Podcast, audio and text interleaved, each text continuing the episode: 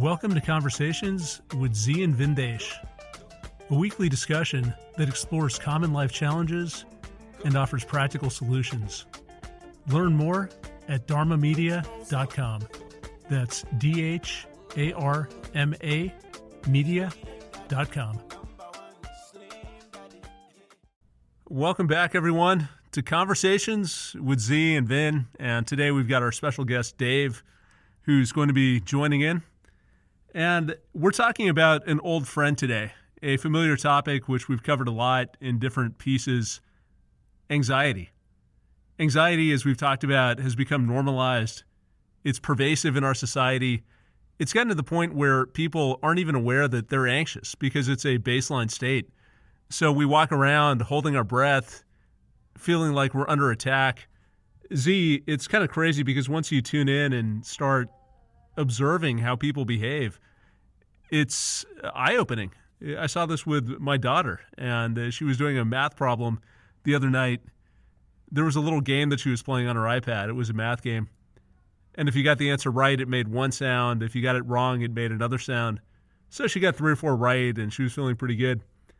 And then she gets one wrong, and it makes a different kind of a beep. And she literally jumps up out of her seat and she goes, and her breathing increases and she puts her hand on her chest. And I just thought, oh my God, eh, she's seven years old. Eh, I've got to get this under control. But that's what she picks up. That's how people behave in our society. Like the world is coming to an end, like there's always some kind of disaster that we have to deal with. And as we've talked about, stress by itself is something that's natural, it's a protective mechanism. So when we feel a threat or we feel some kind of physical challenge or some occasion that we need to step up for, there are a certain number of physiological mechanisms that happen in the body. Uh, so your heart starts beating faster. You have more sugar that's available for your body to use. Uh, you are in a state where you're tense, you're more alert, you're ready for action, either to deal with the challenge or run away from the threat. And if that happens periodically, it's great because that mechanism is built in to help us survive. The problem is that we've ended up in this weird condition where we're always in that state. So we always feel like we're being crushed by some kind of stress, some kind of threat, real or imagined. And whether it's real or imagined doesn't really matter because it has the same effect. It releases cortisol in the body.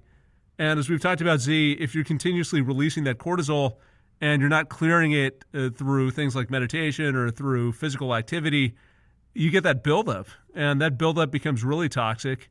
It can lead to reproductive issues, as uh, we were just talking about in men. It can lead uh, to immunocompromised uh, conditions. So you think about something like the pandemic that we're going through. It's bad enough that we're stressed, but it almost becomes a self fulfilling prophecy because the stress makes us more likely to get sick since our immune system is weakened and that creates more stress and it just becomes a downward spiral. So there are all of these problems that stress and anxiety create. And I think today, instead of talking about it in theory, uh, we've brought this up in a lot of different contexts. We're going to address it very practically. So, Zi, let's hit this head on today and talk about the cortisol going through our body, the impact of that, and maybe break it down in two ways. So, number one, let's help people understand what some of the behaviors are that are normalized but counterproductive. So, what are some of the things that we can be on the lookout for as a way to manage stress? And then, as a corollary to that, what are some strategies that we can employ to reduce the stress in our lives, put us in a better frame of mind, and just give us more peace and tranquility as we try and go about our day? This is a, a, a pretty vast topic, and we'll deal with some of the basics right now. And as we move in the future, this would lead us to literally a, a course in self management, a course in holistic self care, because it isn't a one or 10 minute or one hour uh, podcast that really covers it. So I'll get into some of it. We look at the world not as it is, but as we have been domesticated to see the world. And once that domestication moves into the broader humanity, your reality begins to fall apart almost immediately. Once that set reality breaks apart, primal mechanisms in our body of disassociation, unfamiliar places start to kick in. Let's say you have a pet and um, you keep that pet in this particular home and you say, hey, let's go to Florida from wherever, Washington State. You throw the dog in a kennel, the cat in a kennel, the bird, you throw a blanket over its cage, and then suddenly you wake up on the beach in Florida. The animal will have all sorts of anxiety. It's a primitive creature that is has no mechanisms of past or present uh, or future. It's right here, right now. And it's all of a sudden, this isn't, I'm not familiar with this area. This isn't the world I live in. This is crazy. This is, so your animal has to be trained to be a good traveler, to know that it may wake up in unfamiliar surroundings, and its only reference point will be you. So that one connection to you will tether its reality. Now, humans are similar. So we are used to a certain reality. We grew up in a certain small town. And in that small town, we know 90% of the population that small town, we rarely see anything different. There's two or three ways in which we get our information. There's not a whole lot of uh, changes or things we have to adjust to on a daily basis. Then all of a sudden, something comes along and disrupts that. We move, someone from another place moves in, a different cultural uh, stylings. Um, you're, you're, you're told to go off to college somewhere. And you're surrounded suddenly by people from other worlds and you realize your world so there's that anxiety. Freshmen in college what do they call it? The freshman 50 or whatever whatever it's called where kids put on a lot of weight when they go off to college because they're so nervous so anxious so uncomfortable. And why is that? Because like the dog that suddenly awakens in another place my world no longer exists the way i thought my world to be. So as an animal that creates anxiety. Your cortisol levels go up, your uh, threat sensing tools and endocrine responses go way up, but you may not have the ability to cope with these threats you're imagining that are coming. So you put on weight, or you develop nervous disorders, or you're chewing your nails off, or you're grinding your teeth at night. All of these things you see commonly in college students when they go away.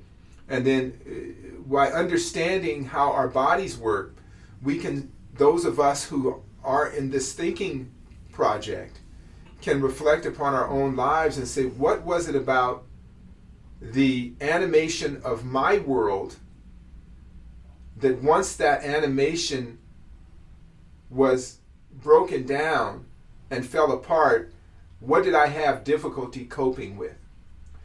The mass example is showing the progression progression of this phenomenon due to technology. So we used to have to walk everywhere. Then we discovered faster conveyances. Then there were horse drawn buggies and trains and planes and boats, and we can move into different worlds much quicker. So we were able to slowly adapt. Remember, adapting wasn't that fast. There were huge wars over the laying of train tracks. There were huge wars over ships traversing the water. We still have maritime law. Imagine having a law that governs a body of water. That's the most ridiculous thing in the world. And when you get this close to my shore, these are my waters. It, it just sounds absurd if you really stand back, if you're hovering over planet Earth, and you look down and said, who could map this out and say when the beginning and end of water? But we do that because it makes us, it gives us another false sense of security and identity. Now, in the last 15, 10, 15 years, we have become immersed in a extremely fast way of moving from world to world or staying in a world is via internet technology. So we fast forward uh, all these years and we see that this normal phenomenon in humans has now been accelerated. So we have now we have these political identities. So in this past election, they say that more Americans ever in history voted. So, of the 350 million uh, almost one third of Americans voted. Almost one third of the people voted, and the votes were binary, straight down the middle, uh, with a little more for one side than the other. But instead of people sitting back who could pragmatically look at it, we are no longer living in an era where there can be a winner or loser. There can only be the victor and the vanquished, the dead and the living. There's no longer a competition of rivals, challengers, the dueling of champions. It's no longer that because the information has come in so fast and people are framing their worlds at such an unbelievable rate of speed that's either reinforcing a view or dispersing, displacing a view. But none of it is real. None of it is real. The sources of information are unchecked, but they're feeding whatever narrative you want fed. I actually saw a narrative people were saying that one of the sides were, were harvesting, scaring children, and drinking the blood of highly adrenalized children. And people were literally buying into that with no investigation, no scientific data, no evidence, anything, but it fed a worldview. And when that worldview is displaced, the people are anxious. So you see the footage of the various political get togethers, and everybody there is suffering for some sort of health issue diabetes, pre-diabetes, gross obesity, morbid obesity, uh, walking with canes, Hoverounds. So somebody with an AK-47 or M16 on a Hoveround, you know, patrolling the city. Couldn't even walk on an electric wheelchair huge flags adorning the electric wheelchair, but they were unable to walk. But they were so animated by anger and rage and the fear that their cyber world, their cyber world, was falling apart. So they feared their fake world was falling apart. Can you imagine that? So now we look at that and we say, oh, that's never me, but we need to really question ourselves. And that's why I always tell people do your tribal indexing and take a look at how you identify yourself in the world, and then you can see what are the nemesis of that.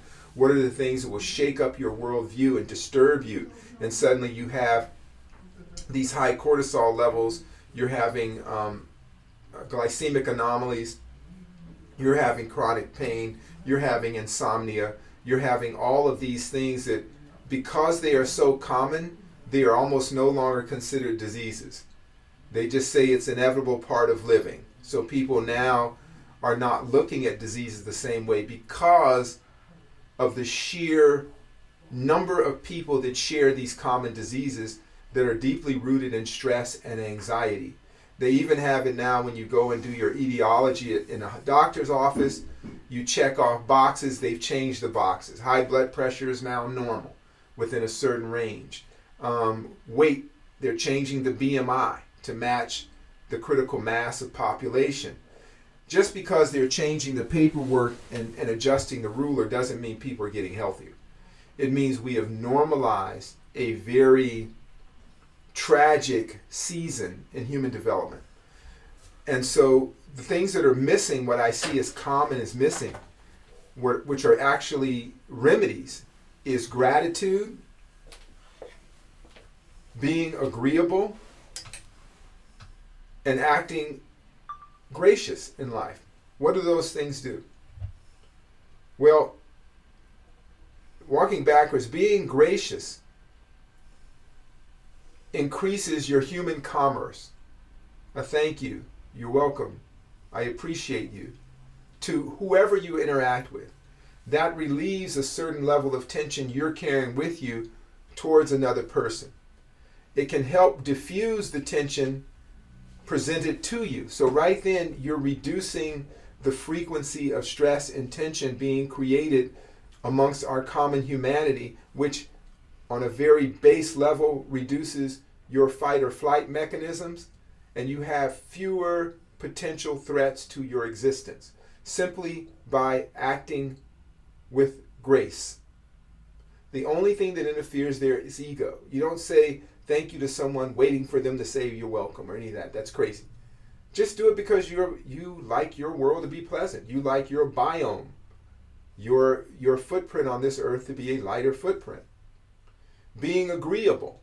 Can you accept that other people have had different life experiences that have shaped their view of the world that may be different than yours? A man's view of the world may different, be different from a woman's view of the world walking on the same path. No two people see the same thing the same way. So once you leave your small town, there is a huge world out there that is a million times bigger than your small town with a million different colors in it, a million different sounds and smells. That doesn't mean what you went through wasn't real. It means that it was part of a bigger reality.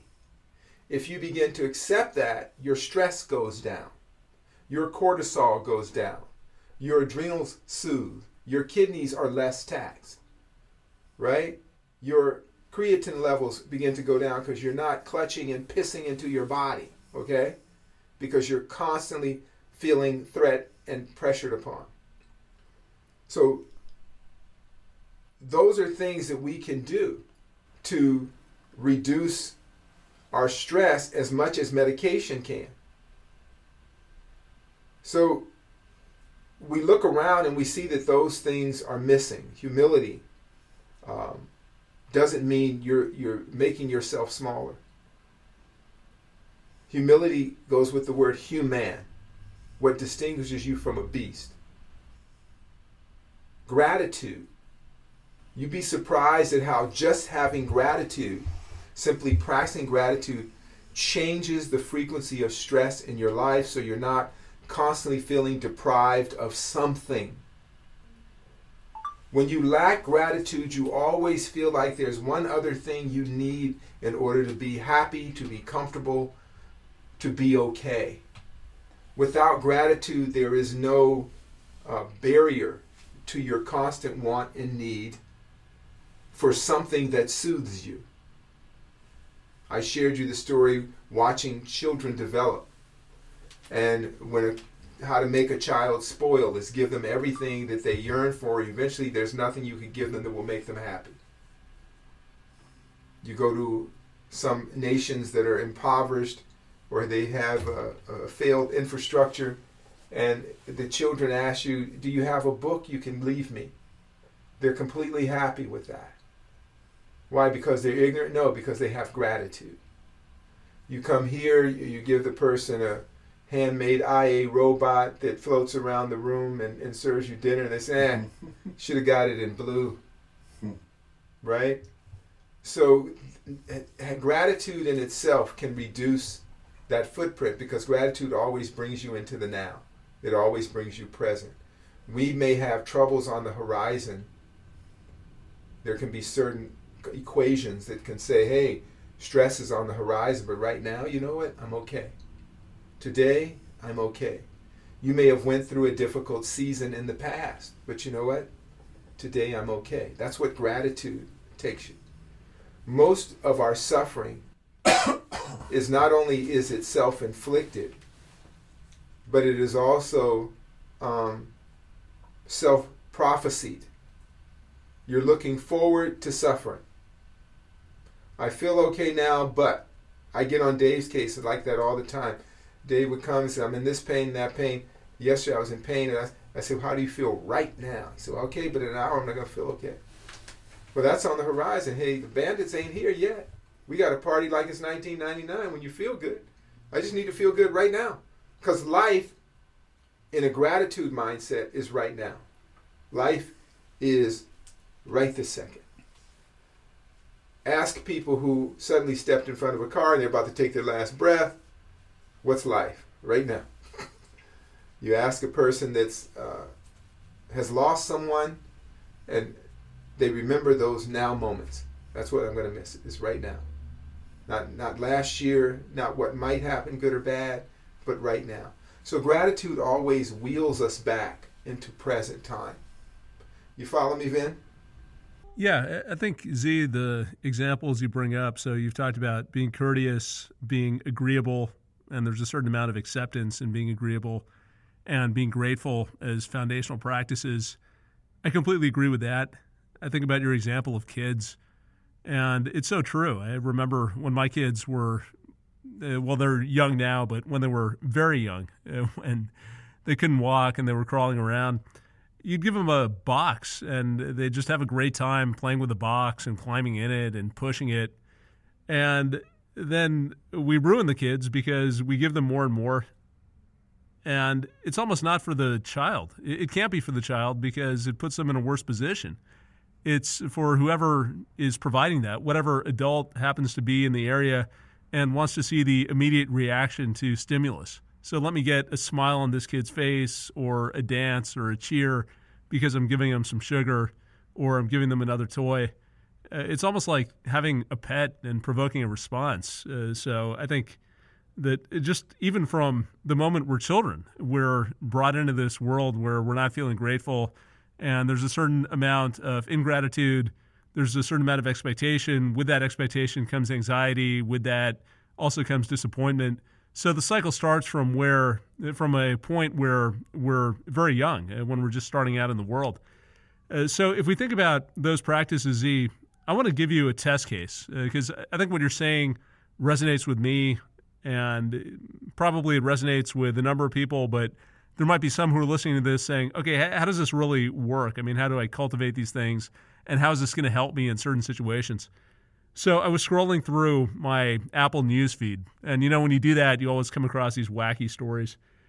And so I found one today about this woman. I think she was in Arizona.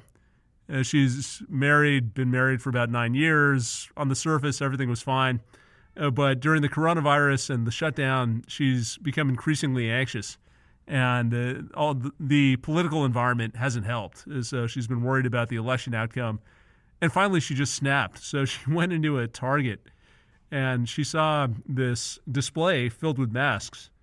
And she started filming herself. And she went over and she knocked over the mask and she started screaming about how you can't infringe on my rights or what is this? This is all conspiracy. And this thing went viral and got something like 10 million views. And then, of course, she was labeled a Karen and started getting all these death threats, and people were sending her instructions on how to kill herself. So that's an aside. But as I was thinking about this, I was reading some of the article, and it talked about how she'd fallen into this whole news thread uh, about uh, QAnon. So I'm not that familiar with all the theories, but I know some of the conspiracy theories that come out of QAnon. And she described it as a rabbit hole. So I guess with the benefit of hindsight, she looked at her behavior and she said, wow, I really should have pulled myself out of that. I was way too anxious. I was at a breaking point. I'd gone down this rabbit hole where the conspiracy theories just became so appealing and comforting.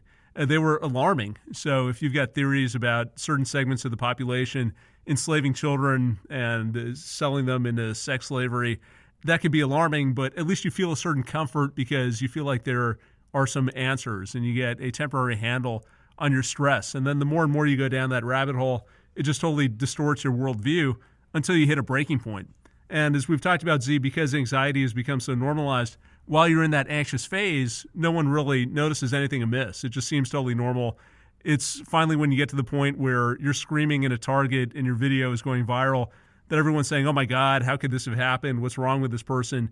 Even though the conditions that have led up to that were in place for a long time and actually would do a pretty good job predicting this sort of an outcome because eventually you're going to hit a breaking point if you don't deal with that anxiety. So take that example.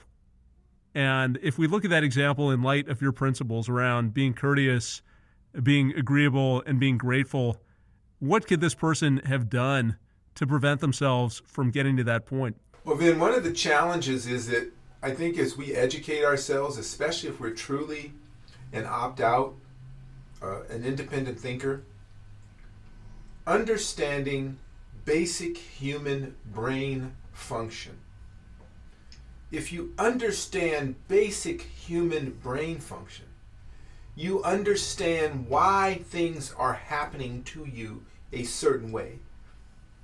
Human beings love conspiracies because the brain likes to manage energy.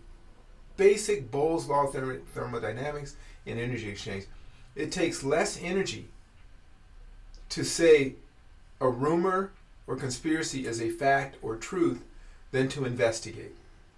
Investigation requires a tremendous amount of energy. Dave is a private detective. If someone comes to him and they say, Dave, I want you to give me answers, is, is my husband cheating on me? Right? Excuse me. Says, is my husband cheating on me? And Dave knows right away, based on his price list, if she has enough money, he can really investigate. If she doesn't have that much, he needs to give her a quick answer. Is that right, Dave? Yeah. Talk about it. The difference between investigating and simply giving a simple answer, an easy to process narrative. An investigation is a, essentially a search for the truth. It's a process, a very structured process to determine what the truth is. And one of the things that, that I think that is beautiful about the system in the United States is that literally anybody can hire a private investigator to investigate anybody or anything or any organization or any event. And um, so sometimes when you hear politi- politicians talk about, well, we shouldn't investigate that or it's terrible they're investigating this. Well, properly done, it's just a search for the truth. It's not an attack. Um, so you brought up fidelity. Um, because I'm an optimist, I call them fidelity cases. Most people call them infidelity cases. Mm-hmm. And uh, some PIs do that work. I have done some of those. That's kind of the cliche thing. Um, but if somebody comes to me and they want to know if their their spouse is is cheating on them, um, yeah, it does come down to resources and time, and then also how good they are at it. And so I've had people come and say, "Well, for five hundred dollars, can you figure out if my spouse is cheating?" Well, yeah, if they go out and do it in the next couple hours while I'm watching. But generally, as I tell people, you know, there's a certain amount of in time that has to be spent, which is usually about you know two thousand dollars a time to really understand who's involved, where they're going, when they're going, who they're meeting, basically to get your legs on the ground and understand what's happening, whether it's a fidelity investigation or, or almost any other kind of investigation. And then we have a chance to get at the truth of it. The, so, so Dave is bringing up a good point, and, and what we're going into our behavior and health. Conspiracies don't require investigation. They are not a search for the truth, a quest for something. So if you think about brain function and the way our brain works, it is just easier, it is simply easier to use less energy on whatever you do. But those things then frame a reality that doesn't include something Dave mentioned was the truth. It doesn't include the truth or the facts of the moment. And so, why we get this anxiety is because most people walk around and they have not investigated their situation. There's no depth to it. It is simply the brand of potato chips with no chips in the bag, right? That's what branding is all about. A good package with little substance in it. And so, if we understand how our brain works, you can see how we have been drawn into such a high level of common anxiety, common stress, that we have painted a picture of the world that is more of a cartoon than an actual life. And when that cartoon is revealed to be a cartoon, it is very painful and shocking. That's why often you hear people, uh, again, when couples argue, Dave mentioned the term fidelity and infidelity. If we use the holistic brain and we understand what we're saying, fidelity means clarity. Clarity. Infidelity means not clear. So, do you want clarity or not clarity? Most of us live in a world that is unclear because we have not spoken up, we have not investigated, we have simply run with a cartoon existence. So when these, when that cartoon falls apart, our world, we're, we're the lost dog, we're the lost person, and we are anxious and fearful and angry and all these things, and then we have the health markers that show that. So, for those of us who are working on this, I think we would want to exercise that part of us that goes seeks a deeper understanding. As we can see, the mess of the nation in politics.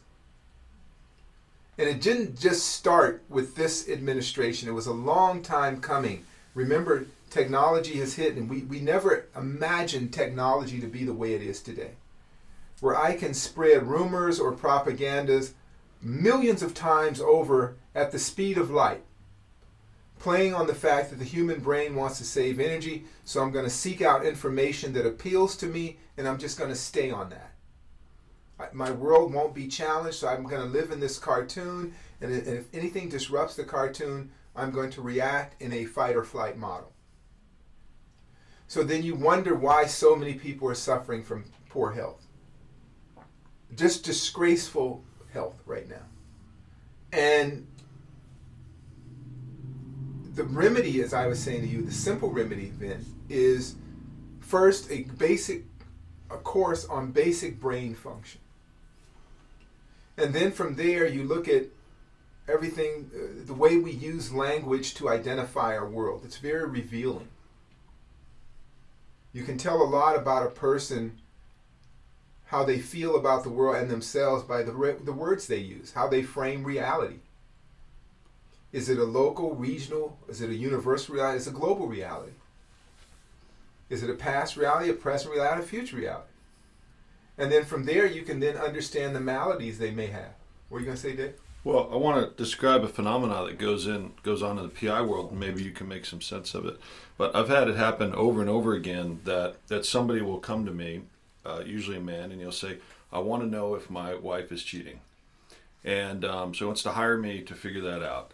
And uh, then he'll describe a series of behaviors. He'll sometimes even bring a friend and say, Well, she's told me she wants a divorce. She told me she's she leaves the house for many hours at a time. She has a boyfriend or girlfriend she's spending time with, but I just have to know if she's cheating. And I'll say, Well, yeah, she's with somebody else. I mean, what else is there that you need to know?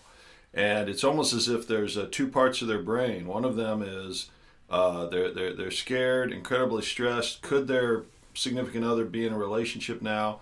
And then, and, and I guess that's most the emotional side. And then the other side is they give me enough facts to tell us that, yeah, that's exactly what's happening, including I'm divorcing you. And then the guy says, well, is she leaving me? Well, she told you she's divorcing you. So what do you want me to do exactly? Do you follow me? Mm-hmm. And so there's there's it's as if they can't connect the two points of the brain um, until I bring them an image that somehow makes it true to them. And that's what I mean. They, we live in a cartoon existence, and that picture disrupts the cartoon. It fragments the cartoon, and it forces them into the present. So they're running around playing different scenarios. And the scenario playing in their head is as dynamic, as active, and as real as the one playing out in real life. So most of us are living in this kind of cyber world. But it's not just the poor guy that Dave is talking about. Case after case, person after person. I talk to people every day about their health. People come in with various health complaints. And they say, Well, I started to do this and I started that, it was working, and then I stopped doing it. I went back into my cartoon. The, the sheer effort it takes to care for myself, the nanogram of extra energy was too much and it was not my routine. Unhealthy behavior was my routine. That is my cartoon. Though it causes me great duress, it is familiar to me. So once I change that, I'm changing not just the things that I'm doing, but my whole reality is changing. I don't go to the same restaurants. I can't hang out with my friends at the same dive bar on the corner and eat um, whatever they eat, pigtail wings or something that people eat at these things. And you see, so it's it's often understanding how our brain is working as Dave described the person that they are suspicious of something. They've even had clarification and affirmation of it, but then they will hire him to say, Is it so? You see? That's because that cartoon world is so powerful. It is so powerful that it is as, if not more powerful than the reality we live in.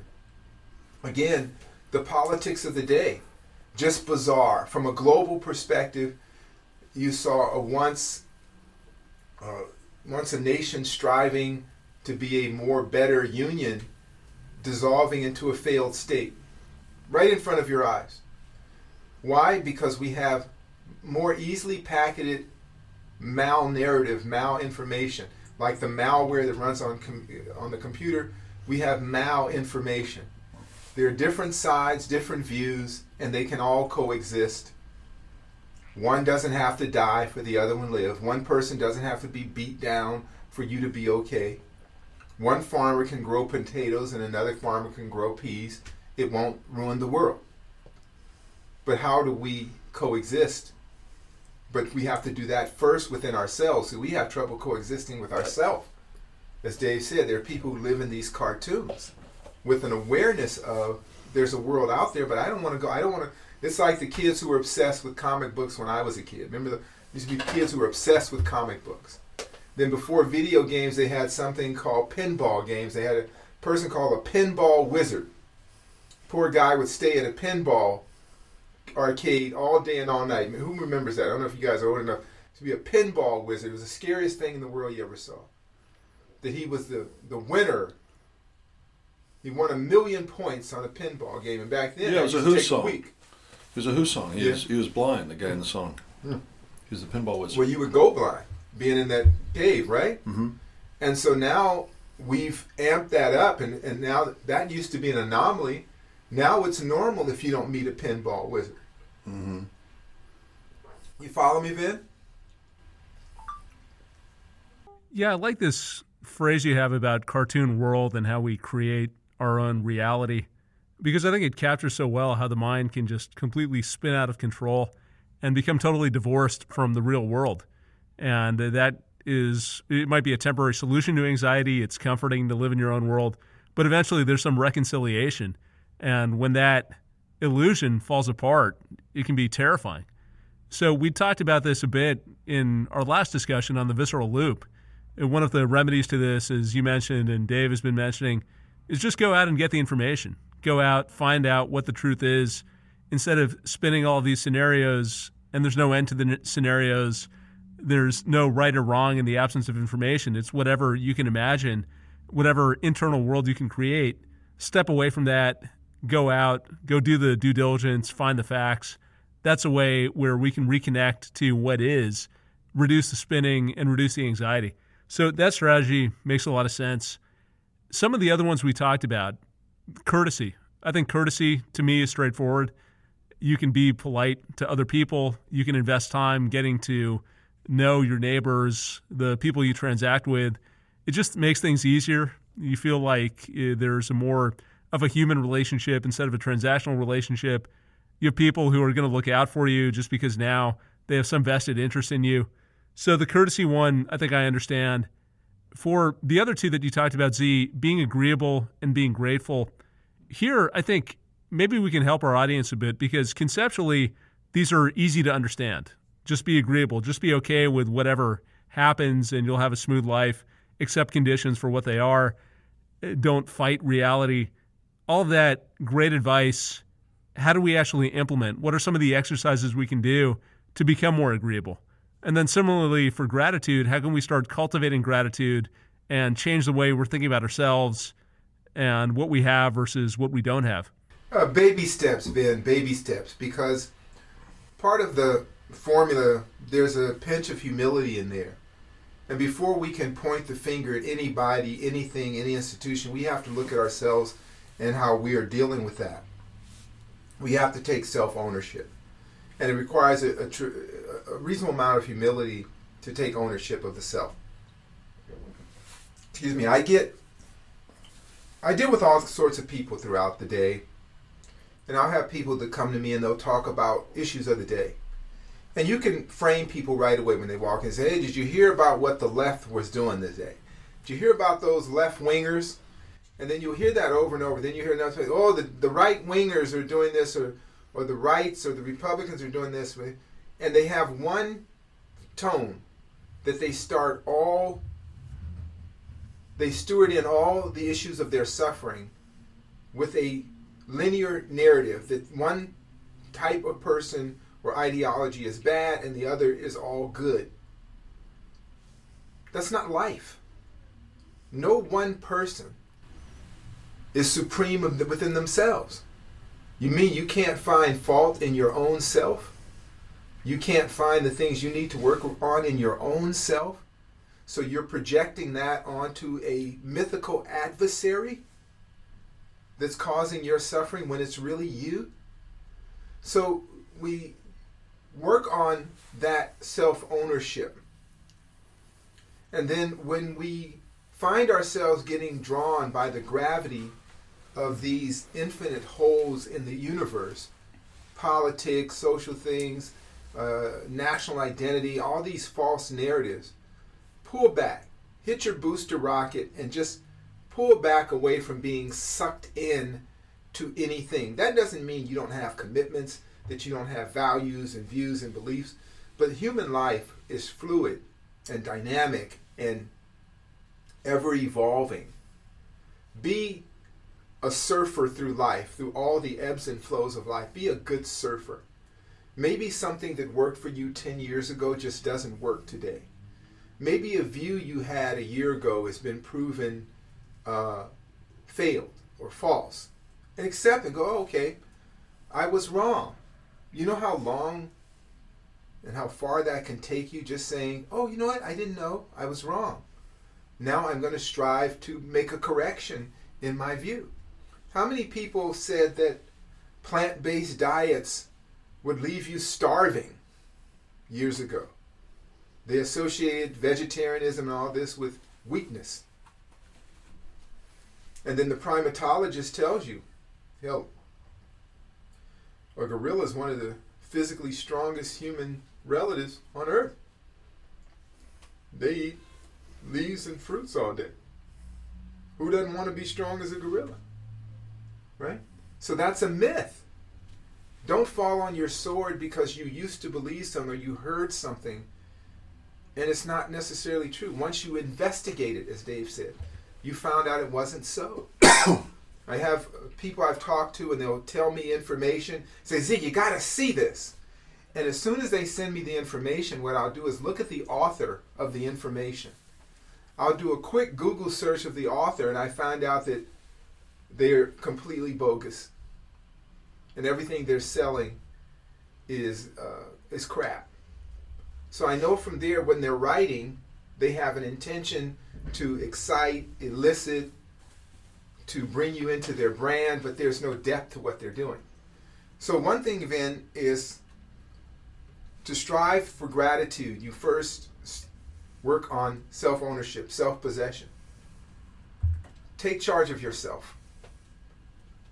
Then from there, you can sit in the middle of everything, not being drawn one way or another by external identity markers. You know, uh, they, they used to talk about, uh, again, in politics, that women would vote the same way their husbands do. Well, that's not a vote based on knowledge or investigation, it's based on familiarity. There's nothing right or wrong about doing it, but just know that's why you're doing it. Some people will vote because it affiliates them with their team or they act in a certain way because their team acts that way.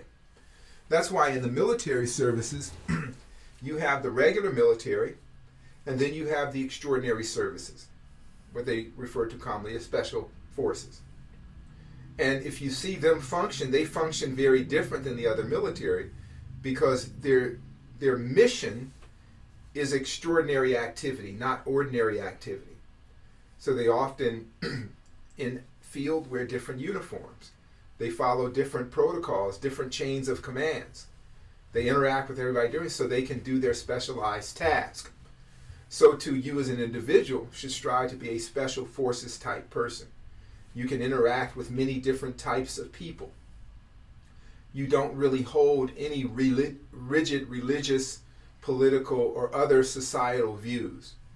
You allow there to be fluidity that doesn't mean you're undefined. That doesn't mean you're all over the place. You just say, yeah, let me investigate. Let me investigate. Let's see what the evidence says. And then I'll come back with a conclusion. I don't jump to any conclusion. And so these exercises you do require enough humility to take personal responsibility that most of us have been living in a cartoon. And when that cartoon falls apart, it can be very devastating. It can be emotionally traumatizing. It will be physically taxing. And be prepared for that. So allow yourself to be hardy in spirit and mind to know that I'm going to step out into a world and the sun is going to be so bright it could blind me because I've been living under the shade of this cartoon. But what's beautiful about being in the clear glare of the sun is that's where things grow. That's where you change, evolve. That's where new opportunities to experience a great life is. And your cortisol levels go down. The flight or flight mechanism is not triggered every moment of every day. You can breathe a sigh of relief because you know who you are, not who other people say you are, not your family, your friend, your church, your temple, your synagogue, whatever. They're not telling you who you are. You you know who you are.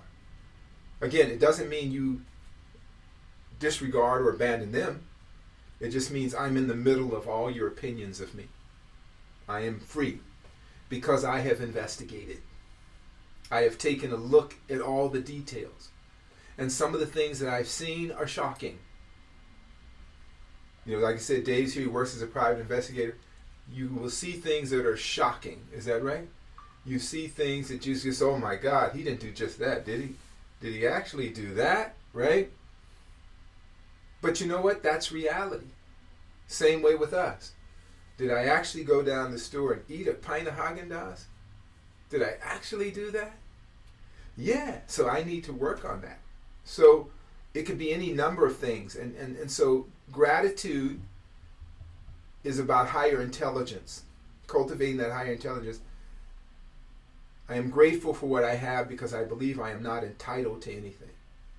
So with the children, too many gifts, too many rewards, too many pats on the head, it will actually hurt them later in life. With individuals, any deep sense of entitlement will damage people.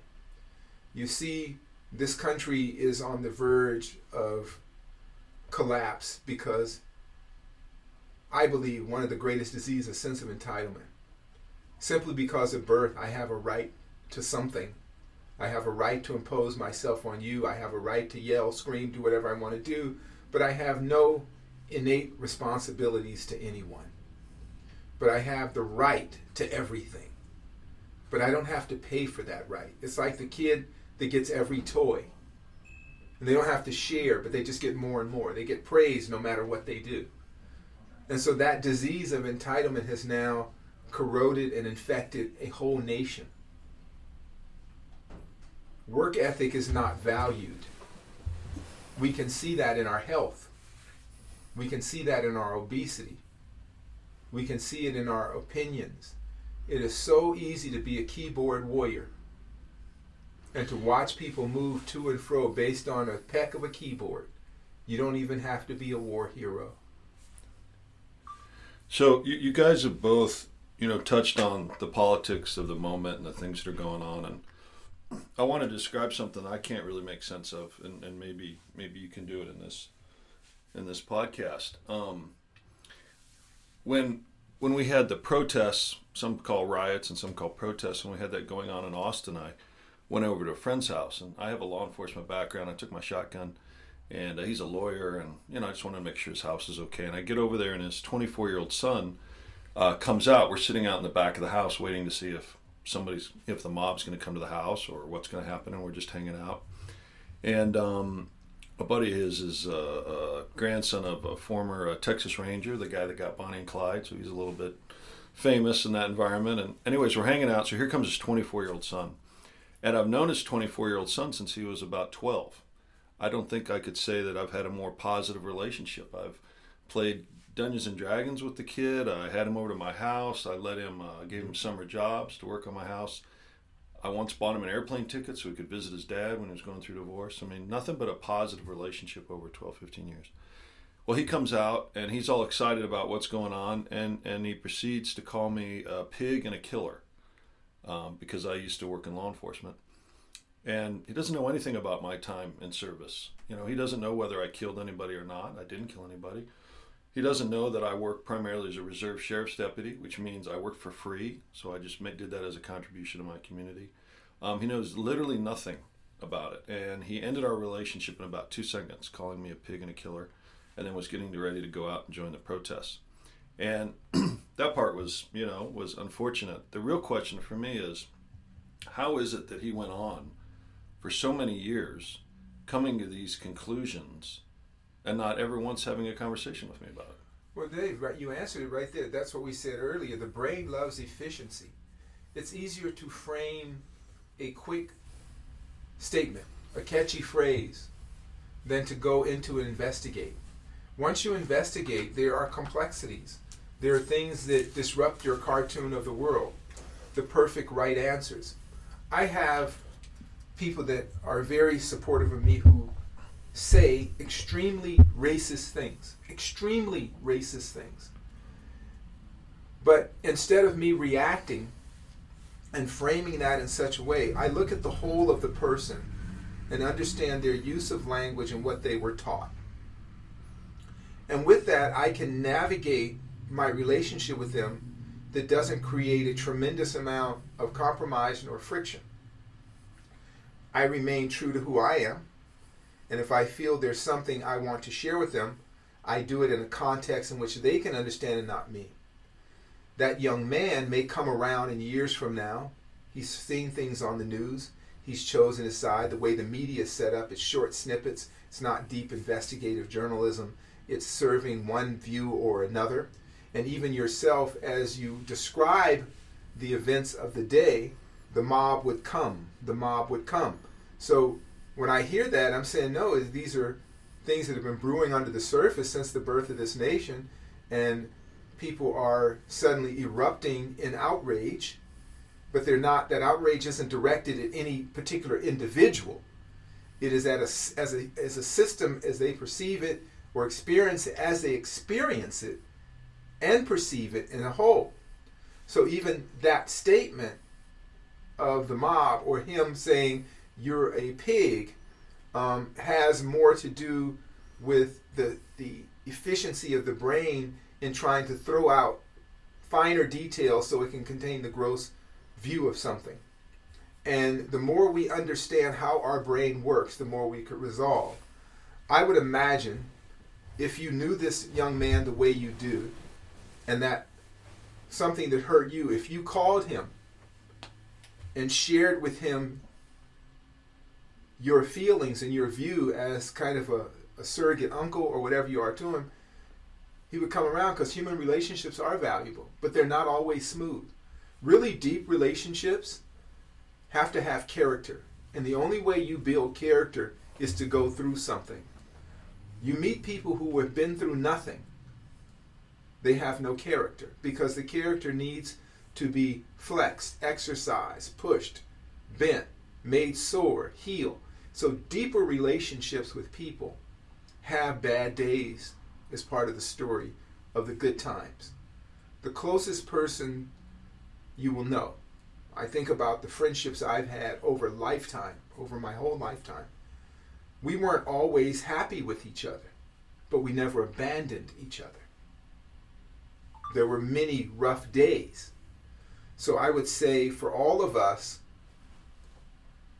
what soothes the soul, what reduces, our thing is to reduce stress and mitigate human suffering. Stress is killing us, anxiety is killing us. And as the situation you described, it is understandable in the moment we lived in. If you take it impersonal, and go to kids and say, hey man, I really think highly of you. And if you have a moment, I was hurt by what you said, but I understand why you said it. I said some things that, I mean, you and I have been knowing each other forever now. Dave gave me a neo Nazi flag and said, put this in the back of your car and you won't get pulled over. Remember, you gave me those police flags? For many people, that's considered a neo Nazi flag. And I didn't say anything to you at the time. I just, said, okay, Dave. Because I know you're not that. I know in my heart you're not that. But your understanding of that emblem was limited to where you had came from, and it came from your heart. So a symbol that the guy that devised it devised it as a counter attitude towards the uh, Black Lives Matter movement or something like that. You don't. You you weren't privy to all that. You were just saying, "Hey, man, this will help on, you That was an stuck." American flag with the blue line. Yeah, the blue line. that is- thing's been around forever. but what it, but it's been co-opted. Just like the Nazi flag has been co-opted. That used to be a Buddhist symbol, Okay, but that thing wasn't created in response to Black Lives. but it's That been co-opted. It's been co-opted into that now. Oh. Just like what I said, the swastika has been co-opted into mean Nazism when it's actually a Buddhist symbol of infinity and infinite opportunities for growth. Mhm. But we never think about that. You can't walk around with a Buddhist symbol that looks like a swastika in your window now, can you? Mhm. Without attracting certain people one way or another. Mhm. So too that emblem has been co-opted by other groups to now mean something completely different than what it ever meant before. Mhm. You see? Mhm. So we want to have sensitivity to that and not be attached to it either way. I love Buddhism, but I'm not going to be put a big swastika on the back of my Unimog and drive down the street. Mhm. You know what I'm saying? So I can't do that anymore based on some shit that happened 70 years ago. So any of these things, we, we sh- I'm, I'm not attached to it. I carry my Taoism, my Buddhism, my Hinduism in my heart, not on my not on bumper stickers. You know, and when we do that, that's just being agreeable. That one you're talking about goes in the reverse direction, doesn't it? Yeah, that people don't care. I know, I know. Dave, I let it go. Maybe we could bring it back Dave, and just say no, it's it's- there's direction. bigger fights to have. There's bigger. We got bigger I battles. in did meet an. Indian couple in LA one time that had a huge one on their door, and I said, "Do you realize what?" You They didn't care. They were most fresh off the boat. Yeah, fresh off the That's boat. right. So no, we have other battles to fight, and they, these types. I let go of all symbolism.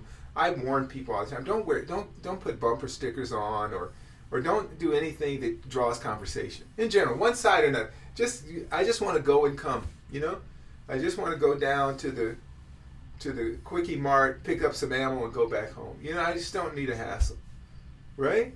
So, so I suggest to all the opt outs to just move incognito as much as you can through this world. We got individually got enough stuff you're working on, um, but that does reduce the stress in our life. And I think in the situation with you and that young man, uh, give him a call if if if that's in your heart, and say.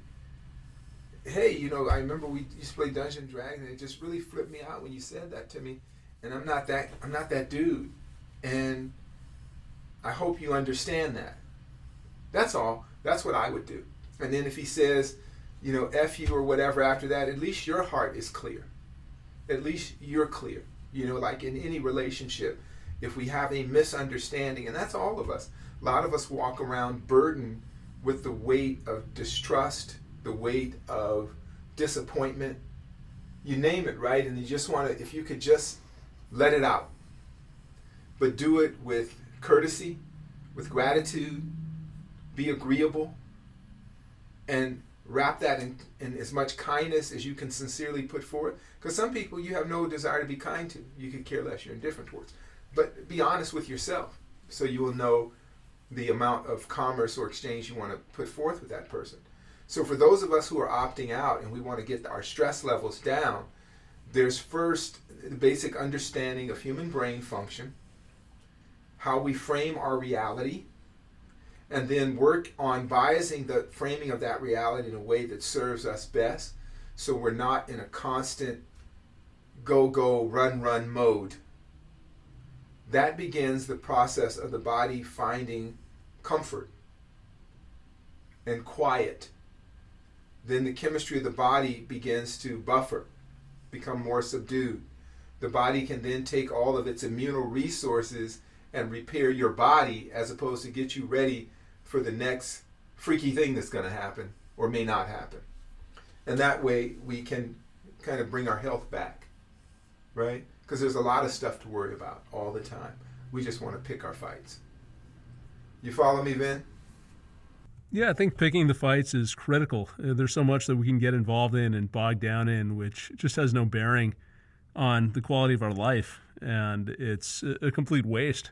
I think the more of that we can shed, the smaller our footprint, the easier it is, as you put it, to come and go, and the easier it becomes to live. So if I just step back, Zi, and maybe summarize a few of the things we've been talking about, basing our life, or at least having a foundation of truth is important so we understand what's actually happening. Having self possession is important.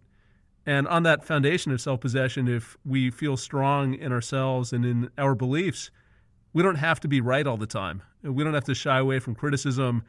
We don't have to conquer someone just so that we can be okay. We can be a lot more accepting. We can be a lot more grateful for our situation. And I'll say, in my experience, it's just so much easier to be that way. It's so freeing. It's like, my God, I can breathe. I can drop the mental resistance to whatever is happening in a moment of time. And hell, man, I, I can just go out and live my life. That's true, Vin. Uh, and, and that's something for all of us. We just want to live our life and we want to live it as unburdened as unencumbered as possible. Um, getting through this life and inviting the least amount of suffering into your life you can is a noble mission for each of us. If you enjoyed the show, please consider leaving us a review on Podbean, iTunes, or your favorite podcasting app. Each five star review helps us bring you more unique and insightful content. Learn more at dharmamedia.com. Peace.